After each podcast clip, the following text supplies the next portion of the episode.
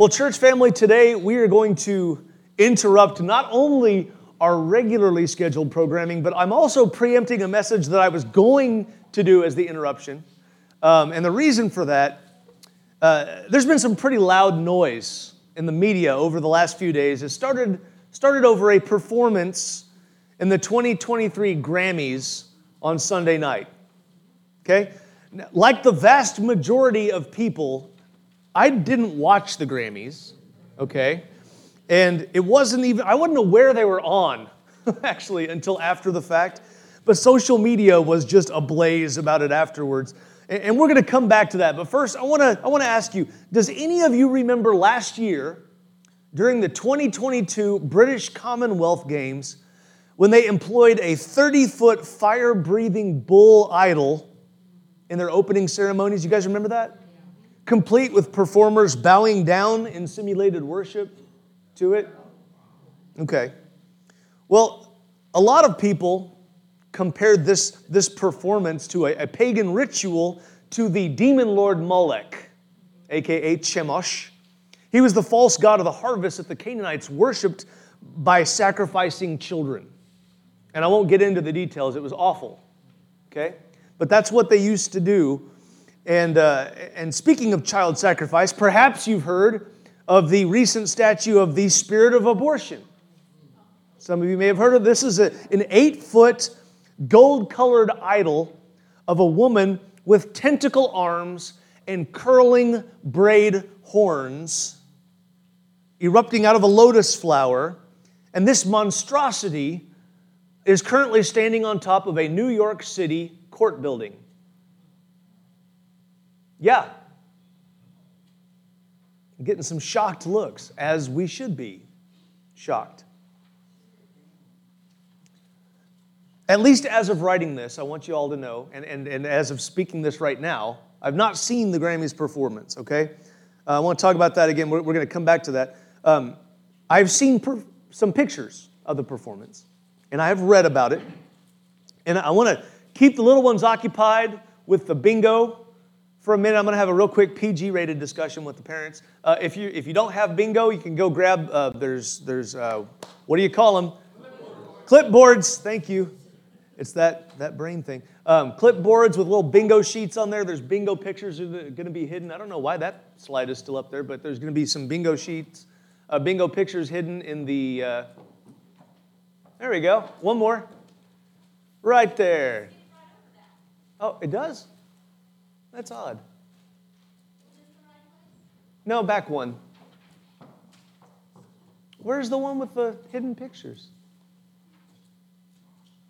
It's happening again. That's weird. Some of the stuff I've been sending to Norma lately has had missing pieces, and I don't know why. But anyway, um, so I guess kids just plug your ear. No. The name of the song, the name of the song that they performed is Unholy. Okay? Now, I'm not going to read the lyrics to you, but they are uh, absolutely terrible. And they're about a family man secretly leaving his family behind at night to explore deviancy in a club. And the main performers are a self described non binary singer and a transsexual singer performing on a red stage with red lighting and flames, while other transsexuals apparently were dancing in cages. And near the end of the song, the lead singer puts on a top hat complete with two devil horns. And then several of the background dancers, who are also wearing horns, approached him and bowed down to him in a pose of worship. Now, as sick as this is, it's magnified by the fact that the lead singer posted on twi- Twitter, okay, before that performance, showing himself in that devilish hat. And he had a caption, This is gonna be special. And then CBS, yes, the media outlet, CBS, replied, You can say that again. We are ready to worship. Now, that tweet has since been deleted, but not before everybody and their dog apparently got pictures, screenshots of it. Okay? So, whoever was speaking for CBS referred to this diabolical performance and their reaction to it as worship. And millions of people watch the show. of those millions, there's probably a lot of churched people in the United States who don't see anything wrong with what they witness. They're thinking, oh, it's just a performance. Or, or maybe, they, maybe they like the song and they don't think it's a big deal to sing along with it. Now, there's two things about this that I think are really important for us as believers to understand about this. Number one, and perhaps most obviously, things have deteriorated in our society to the point that it is there, there is now mainstream acceptance of men pretending to be women, dressed as demons, and engaging in mimicry of devil worship while singing about sexual perversion. That is now considered acceptable in our society. Okay? That, that is a terrible sign of the times. But number two, while it's certainly, our society, our culture has certainly become more vile and more wicked this behavior is not new. This behavior is actually very old. You want some proof? If you would, please turn in your Bibles to Romans chapter 1. And read this together. You with your eyes, I don't, I don't want to make anybody read out loud because then we'll get, we might step on each other. And it's a fairly long passage here. Romans chapter 1. Very soon after Paul makes the statement that the gospel is the power of God for the salvation of those who believe and that he is not ashamed of it, we come to verse 18.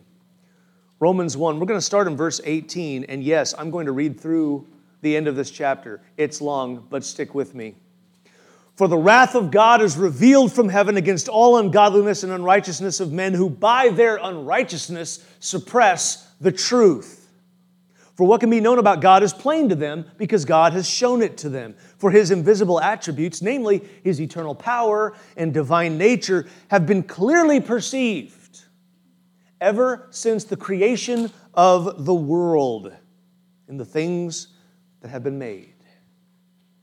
So they are without excuse. For although they knew God, they did not honor him as God or give thanks to him, but they became futile in their thinking, and their foolish hearts were darkened. Claiming to be wise, they became fools. They exchanged the glory of the immortal God for images resembling mortal man and birds and animals and creeping things. Here's the therefore.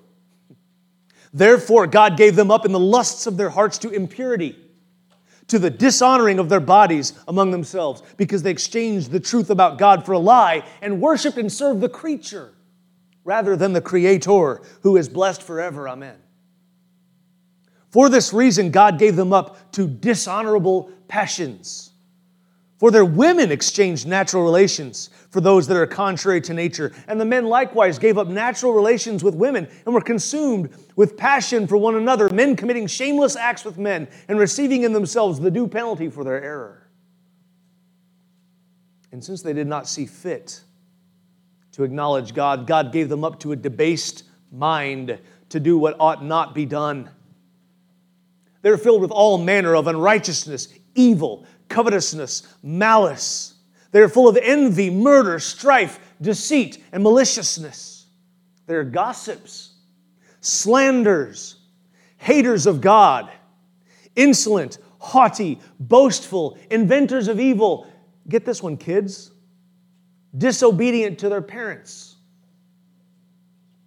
foolish, faithless, heartless, ruthless. Though they know God's righteous decree that those who practice such things deserve to die, they not only do them, but give approval to those who practice them. That's intense, guys. There's a lot there. That, that was written nearly 2,000 years ago. And this disgusting acceptance and approval of wickedness begins with the refusal to worship God. It turns into a worship of things, and then a worship of self, and then spiritual and physical destruction, self destruction, culminating in not only practicing, but also giving approval to these wicked, evil things. Now, friends, this is where our culture currently is.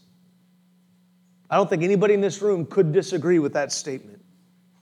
some alleged believers are approving of this wickedness.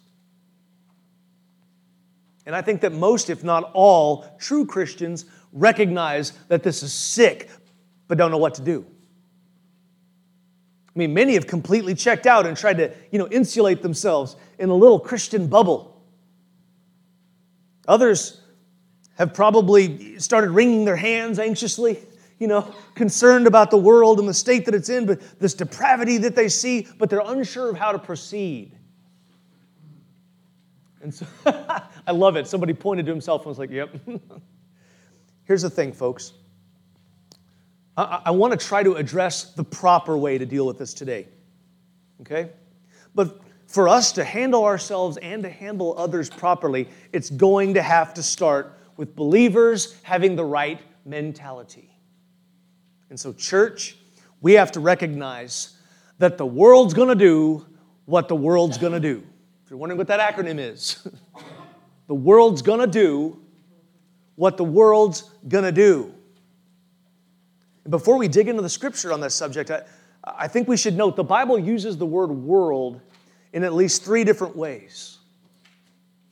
And we need to distinguish between those in order that we, that we don't confuse them. Okay, so first, the Bible sometimes talks about the world when referring to its inhabitants, you know, i.e., the people, human beings who are, who are made by God in His image.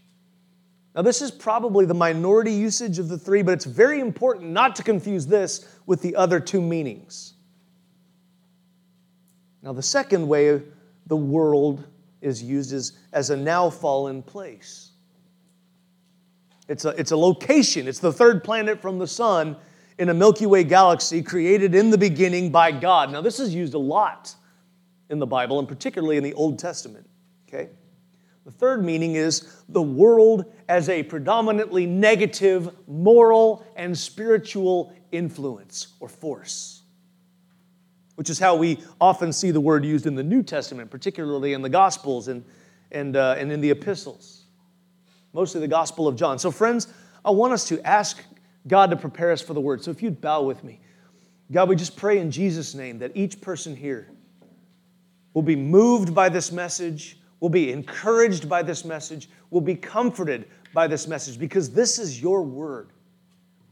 I pray, God, that we recognize that, that the things that we're seeing around us are not something that should surprise us, but instead to recognize where our hope comes from and to remember it is not from this world by any stretch. Give us courage and give us the freedom to live in Christ and to be a witness to those around us. Jesus said to his disciples, You are the light of the world, you are the salt of the earth. Both of these are things that penetrate. Salt penetrates meat and keeps it from rotting. Light penetrates darkness and keeps you from stumbling into a pit. May we serve as these things for the rest of the world, and may we glorify you in everything. And this morning, God, let us be good soil. In Jesus' name, amen. Now, firstly, let, us explore briefly what the Bible says about the world as its inhabitants, okay? The most famous verse in the Bible, well, now it might be, Thou shalt not judge, although that's constantly taken out of context, but probably the most famous verse of the Bible, at least until the last 10 or 15 years, is John 3.16, which you can probably quote along with me For God so loved the world that he gave his only begotten Son, that whosoever believeth in him shall not perish, but have everlasting life. Now, that is perhaps the most powerful biblical statement that can be made about the inhabitants of this planet is that, that, that we are loved by God. We are loved by God. And that's not just the church, okay? That is the world. The inhabitants of this planet are loved by God. God made a decision prior to creating any of us, and even from the foundation of the world, meaning from creation itself, that He was going to send His Son to save mankind from their sins. He did this in the second person of the triune Godhead, coming to earth as a human being like, like us, to fully achieve the, the perfect life that God requires from each one of us. And then, after he did that successfully, he died on a cross according to the Father's will in order to pay the penalty for those sins. And then later, he rose up in, in as a triumphant victor over both sin and death. And through him, people are given the opportunity to receive eternal life by believing on him. We need to recognize those two things. Very important, okay? The same, the same disciple that recorded Jesus' words in John 3 later echoed them in his letter to the churches. Chapter 4, uh, verse 9. I'm going to give you a minute to flip there, actually. Look in your Bibles. 1 John chapter 4, verse 9. It's almost at the back there. He says this In this, the love of God was made manifest among us. It's made manifest. That means it was revealed, it was shown, it was, it was, it was encapsulated, incarnated in this way that God sent his only Son into the world in order that we might live in him. That's powerful. And living in him is not just in the hereafter, it's not just in the sweet by and by. It's now. We live in him now. That's how he loved us. That, that's, that's so important. We, we need to recognize eternal life starts here for those who believe and thus receive Jesus. And praise God for that. But, but as previously mentioned, the world in the Bible has other meanings that we need to look at. Who, who can loudly quote? I want to hear somebody else do this. Who can loudly quote the very first verse in the Bible? Wow. That was, that was like a, an improv game. it kind of went back and forth here. Yeah. Exactly. In the beginning, God created the heavens and the earth. And in several places in the Old Testament, most, most notably Psalms and the prophets, the world, with quotes around it, the world is the title for this planet that God created in the beginning. And so we should recognize the world as a now fallen place which belongs to God in its entirety. He made it, He owns it, and He's over what happens in it. And not only that, we also know from later in Genesis 1 that it all started out good. You know, verse 31 says, And God saw everything that He had made, and behold, it was very good. Did you catch that? I hope so, because I emphasized it really hard. it was very good. The world was very good before sin came into being. Every, everything was awesome. It was better than the Lego movie, okay? Things were just going perfectly. And then Adam and Eve listened to the serpent, and it all just went downhill from there. And since then, while God is still the omnipotent creator of the universe, his creation has become enslaved to the will to sin. And as odd as that sounds, the Bible teaches that there is a sense in which the, the world is not God's kingdom at times. And if you struggle with that, I want you to, to hear me. This is, don't let me assure you, let Jesus assure you that this is the case. In his own words, my kingdom is not of this world. If my kingdom were of this world, my servants would have been fighting that I might not be delivered over to the Jews. But my kingdom is not of this world. He says it twice. It's from John 18. What does that mean? I thought he was a sovereign despotes, the, the king over everything. This is confusing. We know God is sovereign, so, so why does Jesus say that his kingdom is not of this world? Well, again, the same disciple that recorded this conversation, which was between Jesus and Pilate, he wrote a clarification later in his first epistle. I'm going to invite you to turn there with me once again. If your Bibles are still open, you should still be there. First John. First John. We're going to look at chapter 5 instead. Chapter 5. Let me know when you're, well, don't let me know when you're there. Just, just flip there. Verse 19 is where we're going to start. We're going to start and finish here. We know that we, that's referring to whom? Who is we? Us, Christians. We are from God. And the whole world lies in the power of who? The evil one. Y'all know I don't believe in coincidence. I was listening to a, a sermon yesterday as I was driving around, and it was, uh, maybe it was two days ago, but it was John MacArthur.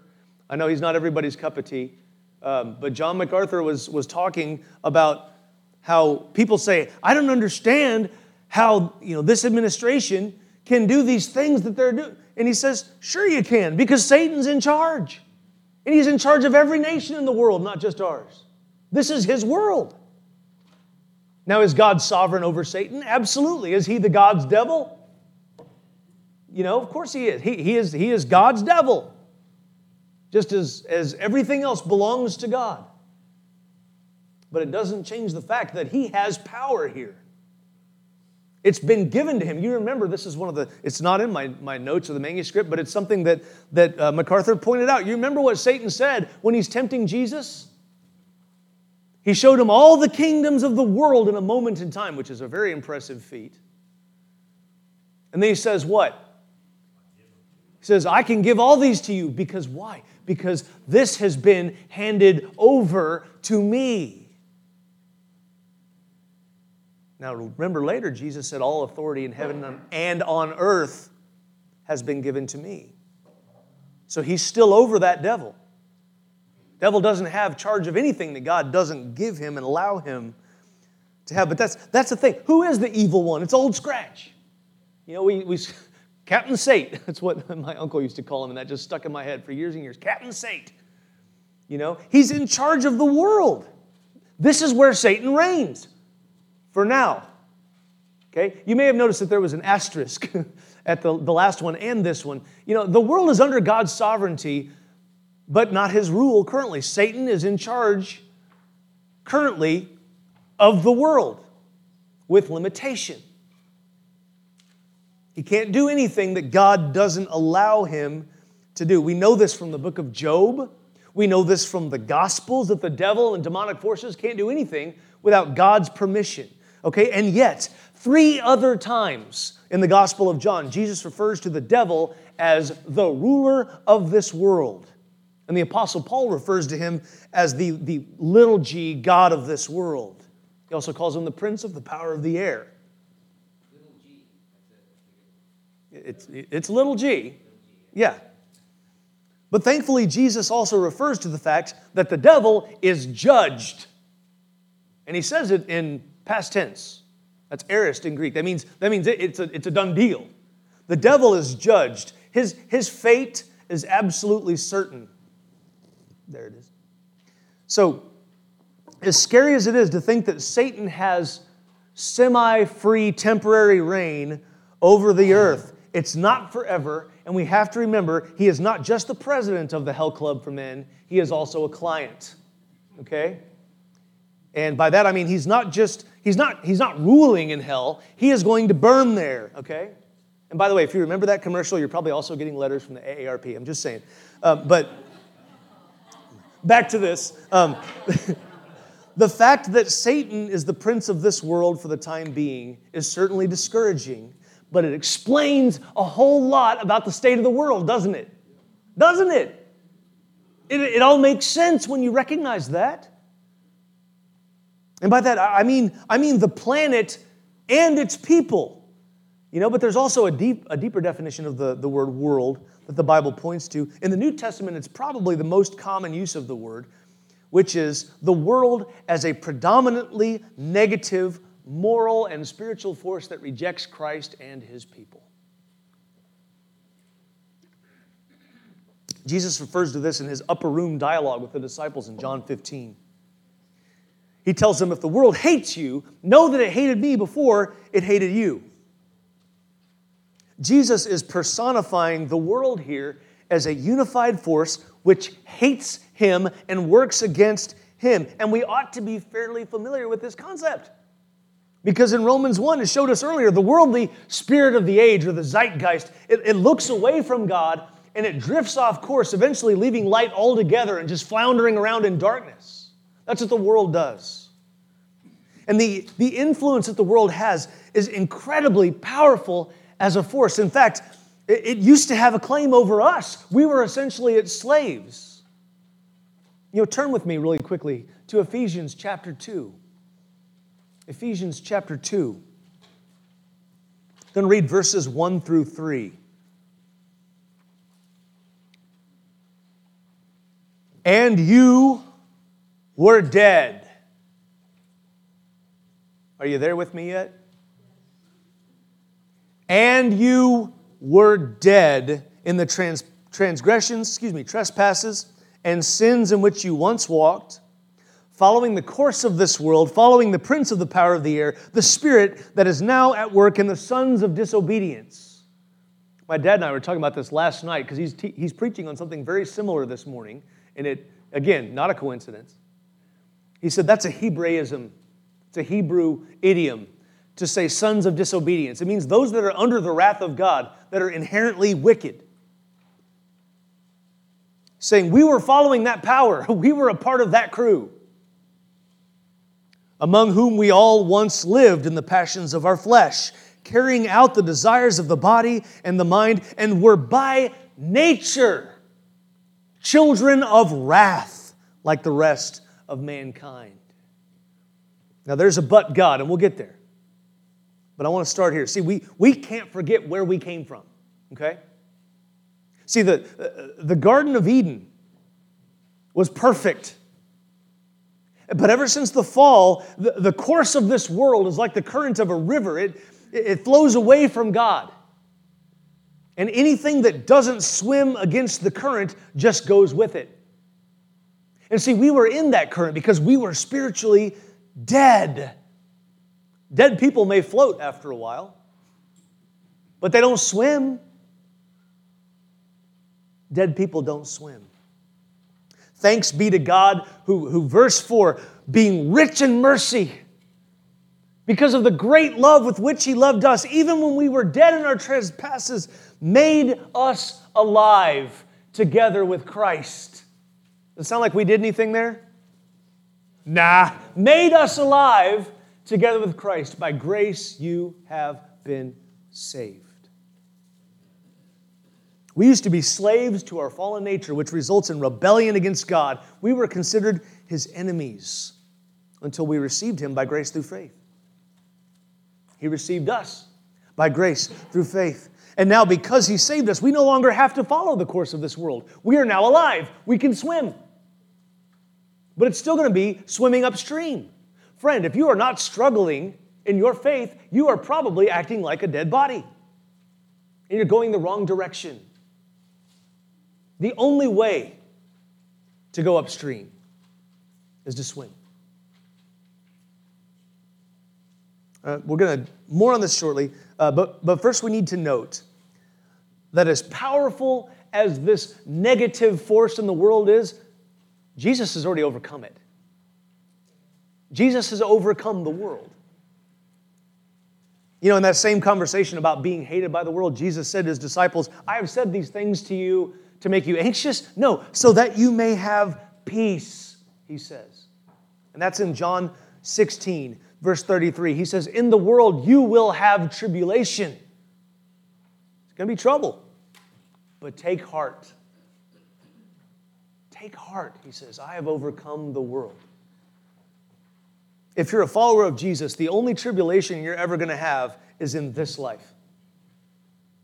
And it'll be as a result of hatred by the world. It's not going to be the wrath of God poured out on you.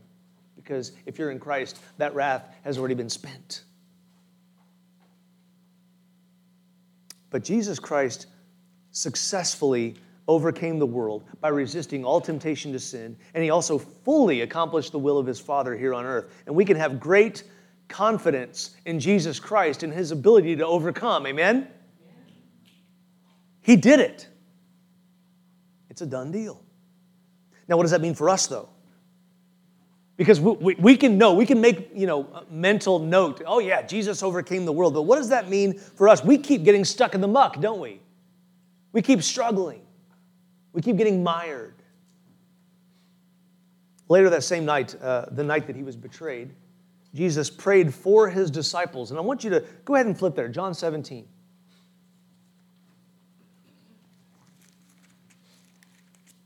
This is just part of his prayer. We're going to start in verse 14. He says, I have given them your word. I want you to be able to see this with your own eyes. I'll give you just another couple seconds here. He says, I have given them your word, and the world has hated them. Not because they are of the world, says, just as I am not of the world. I do not ask that you take them out of the world, but that you keep them from the evil one. They are not of the world, just as I am not of the world. He goes on to say, Sanctify them in your word. Your word is truth. I hope you don't ignore the word of God in your life. I hope you open your Bible and read it, not just on Sunday morning. The Word sanctifies us, it protects us against the devil. Anyway, if there was ever a proof text for being in the world but not of the world, it's right here. You know, the, the world has, has Christians in it but not of it. Okay? At least that's how it's supposed to be. You know, you, you and I, we are called to live in this confused, chaotic, morally mixed up place, but we're not supposed to succumb to its wiles.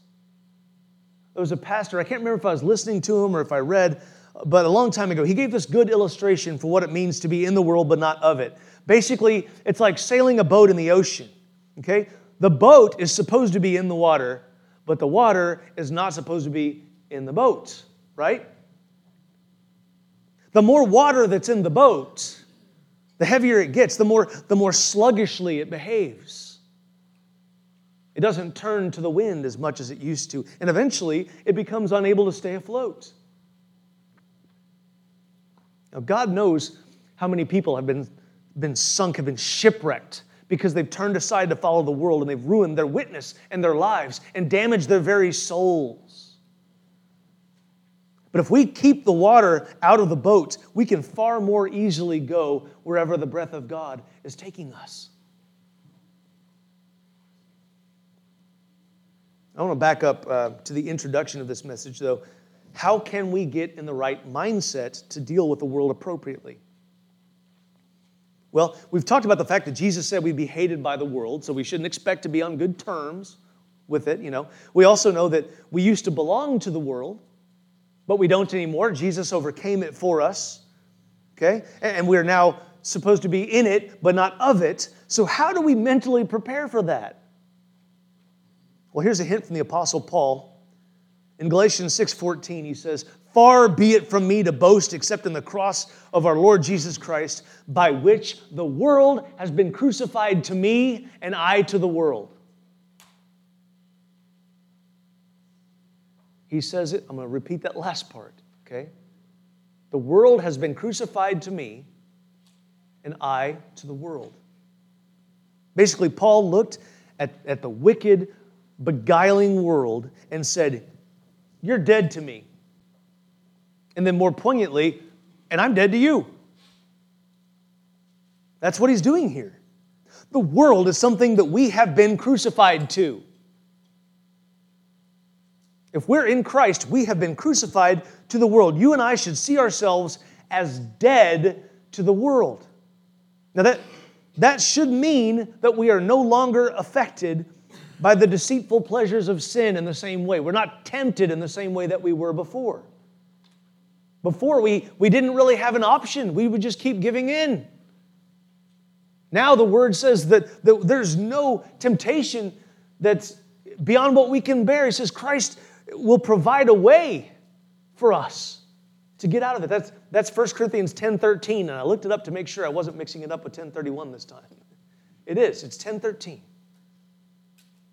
There is no temptation which will assail you except that which is common to man, and you have an opportunity to escape. God provides it.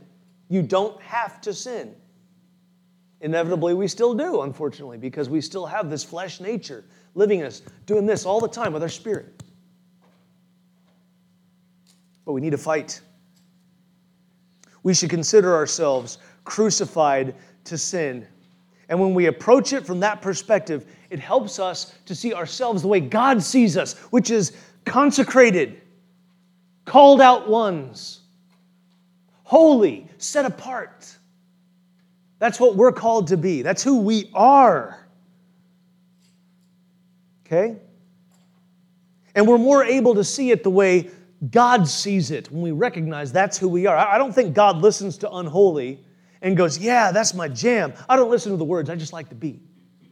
You know, God doesn't do that.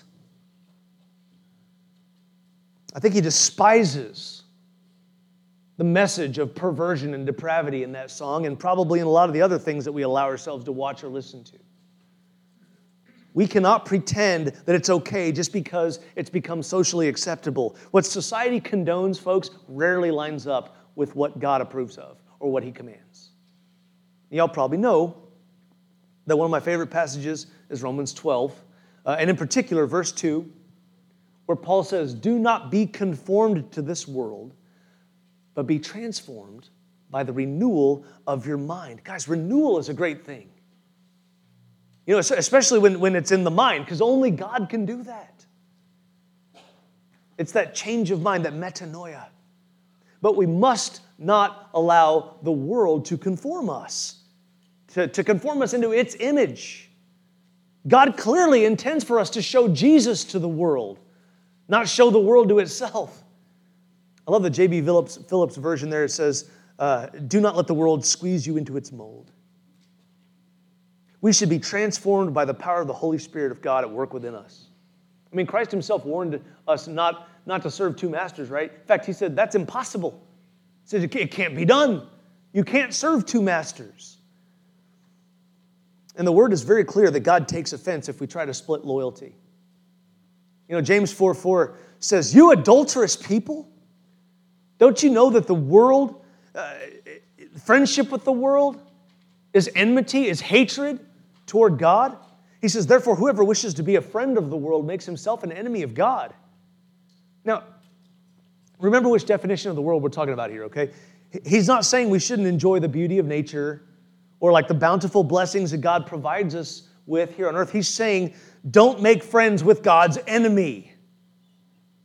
The negative moral and spiritual influence of the world is actively hostile toward God. It is his enemy, and it must not be our friend.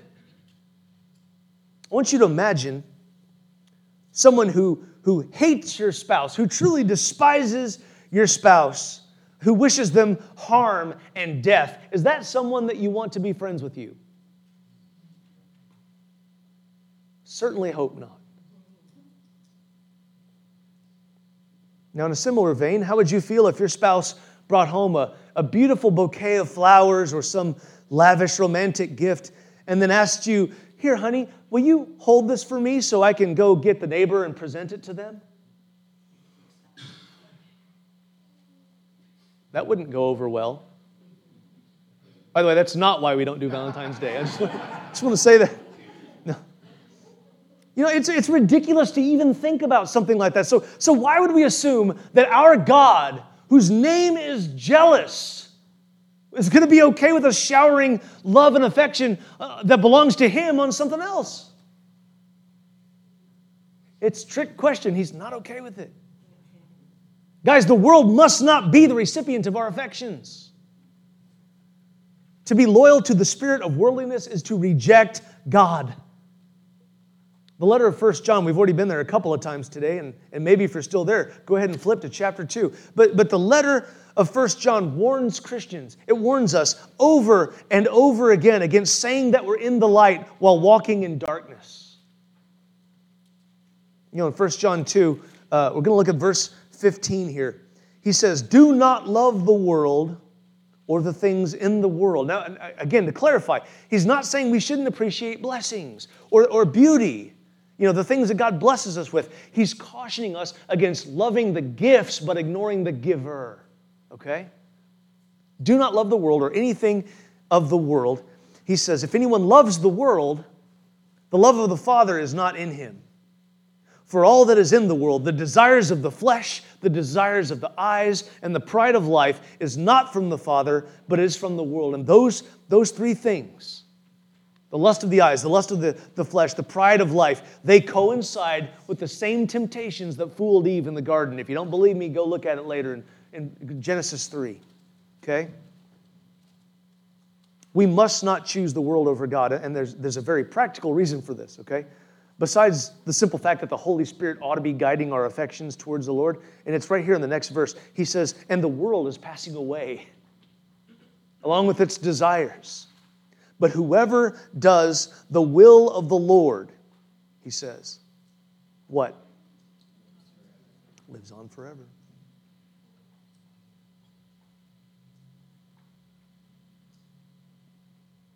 That's a really important line there at the end. It's a reminder that, that this world, as of the fall, is not permanent. And it's not intended to be. In fact, this world, as a fallen place, is passing away, and it's growing, groaning for renewal. One of the, uh, you know, I think, I think Romans 8 is probably the most profound chapter in everything that Paul has written. Um, the apostle writes, The whole creation, he says, has been groaning together in the pangs of childbirth until now. And he also says that, that this creation was subjected to its fallen state unwillingly. The world, and it's being personified in a poetic way, is ready for this junk to all be over with. You understand that? Because I hope you feel the same way. I mean, th- this, this planet, just like you and me, in some way is indicated as saying, Maranatha, come quickly, Lord Jesus. And that, that time is coming. I want you to turn with me. This is the last place I'm asking you to turn with me today. Turn with me to 2 Peter 3. This is a fairly familiar passage. It's just a couple books before where you just were. 2 Peter 3. Um, I want you to see this with your own eyes, okay? Peter, who was once the Lord's right hand man, says this. I want to start here in verse 10. He says, But the day of the Lord will come like a thief, and then the heavens will pass away with a roar, and the heavenly bodies will be burned up and dissolved, and the earth and the works that are done on it will be exposed. Since all these things, he says, are thus to be dissolved, what sort of people ought you to be in lives of, of holiness and godliness, waiting for and hastening the coming of the day of the Lord? Because of which the heavens will be set on fire and dissolved, and the heavenly bodies will melt as they burn. But according, he says, to his promise. We're waiting for a new heavens and a new earth in which righteousness dwells. Now, don't close it yet, folks. Don't close it. Just listen. Friends, this world and the rest of creation with it will be destroyed. But it will also be completely, perfectly renewed by God when He comes to judge the living and the dead. And so what we can currently see will no longer be. Okay? It, it, it's all been tainted by sin, and he's going to start fresh with his people who no longer bear the stain of sin. We're going to be made new not just spiritually as we, we are from the moment that we're in Christ, but our physical bodies will be made new and we won't have sin in our members anymore. He says, This is a new heavens and a new earth in which righteousness dwells. Doesn't that sound amazing? I mean, doesn't that sound awesome? Until then, we continue to strive against this sin and to be as unstained as possible here in this world, even though it means swimming against the current. And then verse 14 encourages us. Therefore, beloved, since you are waiting for these, be diligent to be found by him without spot or blemish and at peace. You know, friends, obviously this world is a mess. And it's always going to be a mess until Jesus returns. It's never going to be a utopia, no matter who's in charge in the government. You know, I mean, you need to understand that. I've seen, I, I, I sometimes, I'm not going to get into it too much, but I sometimes pick more on one side than the other about this. Um, seems like there's this idea of if we can just get everybody to, to all be happy to work and give away everything they have, then, you know, we're going to have utopia. That is idiotic. It's unbiblical. But on the other side, we have people thinking if we can just get somebody in there that's Christian, well, that's going to fix everything. That is also not true. That's not how it works. There's not going to be perfection in this world until Jesus returns. And it's going to be with a whole different world. It's going to be brand new. We need to lovingly stand firm, therefore, friends, in the face of what is wrong and do what is right. And I just want to point this out, okay? As shocking as the Grammys apparently was this year, do you remember about nine years ago when there was another Grammys that uh, Katy Perry performed the song called Dark Horse?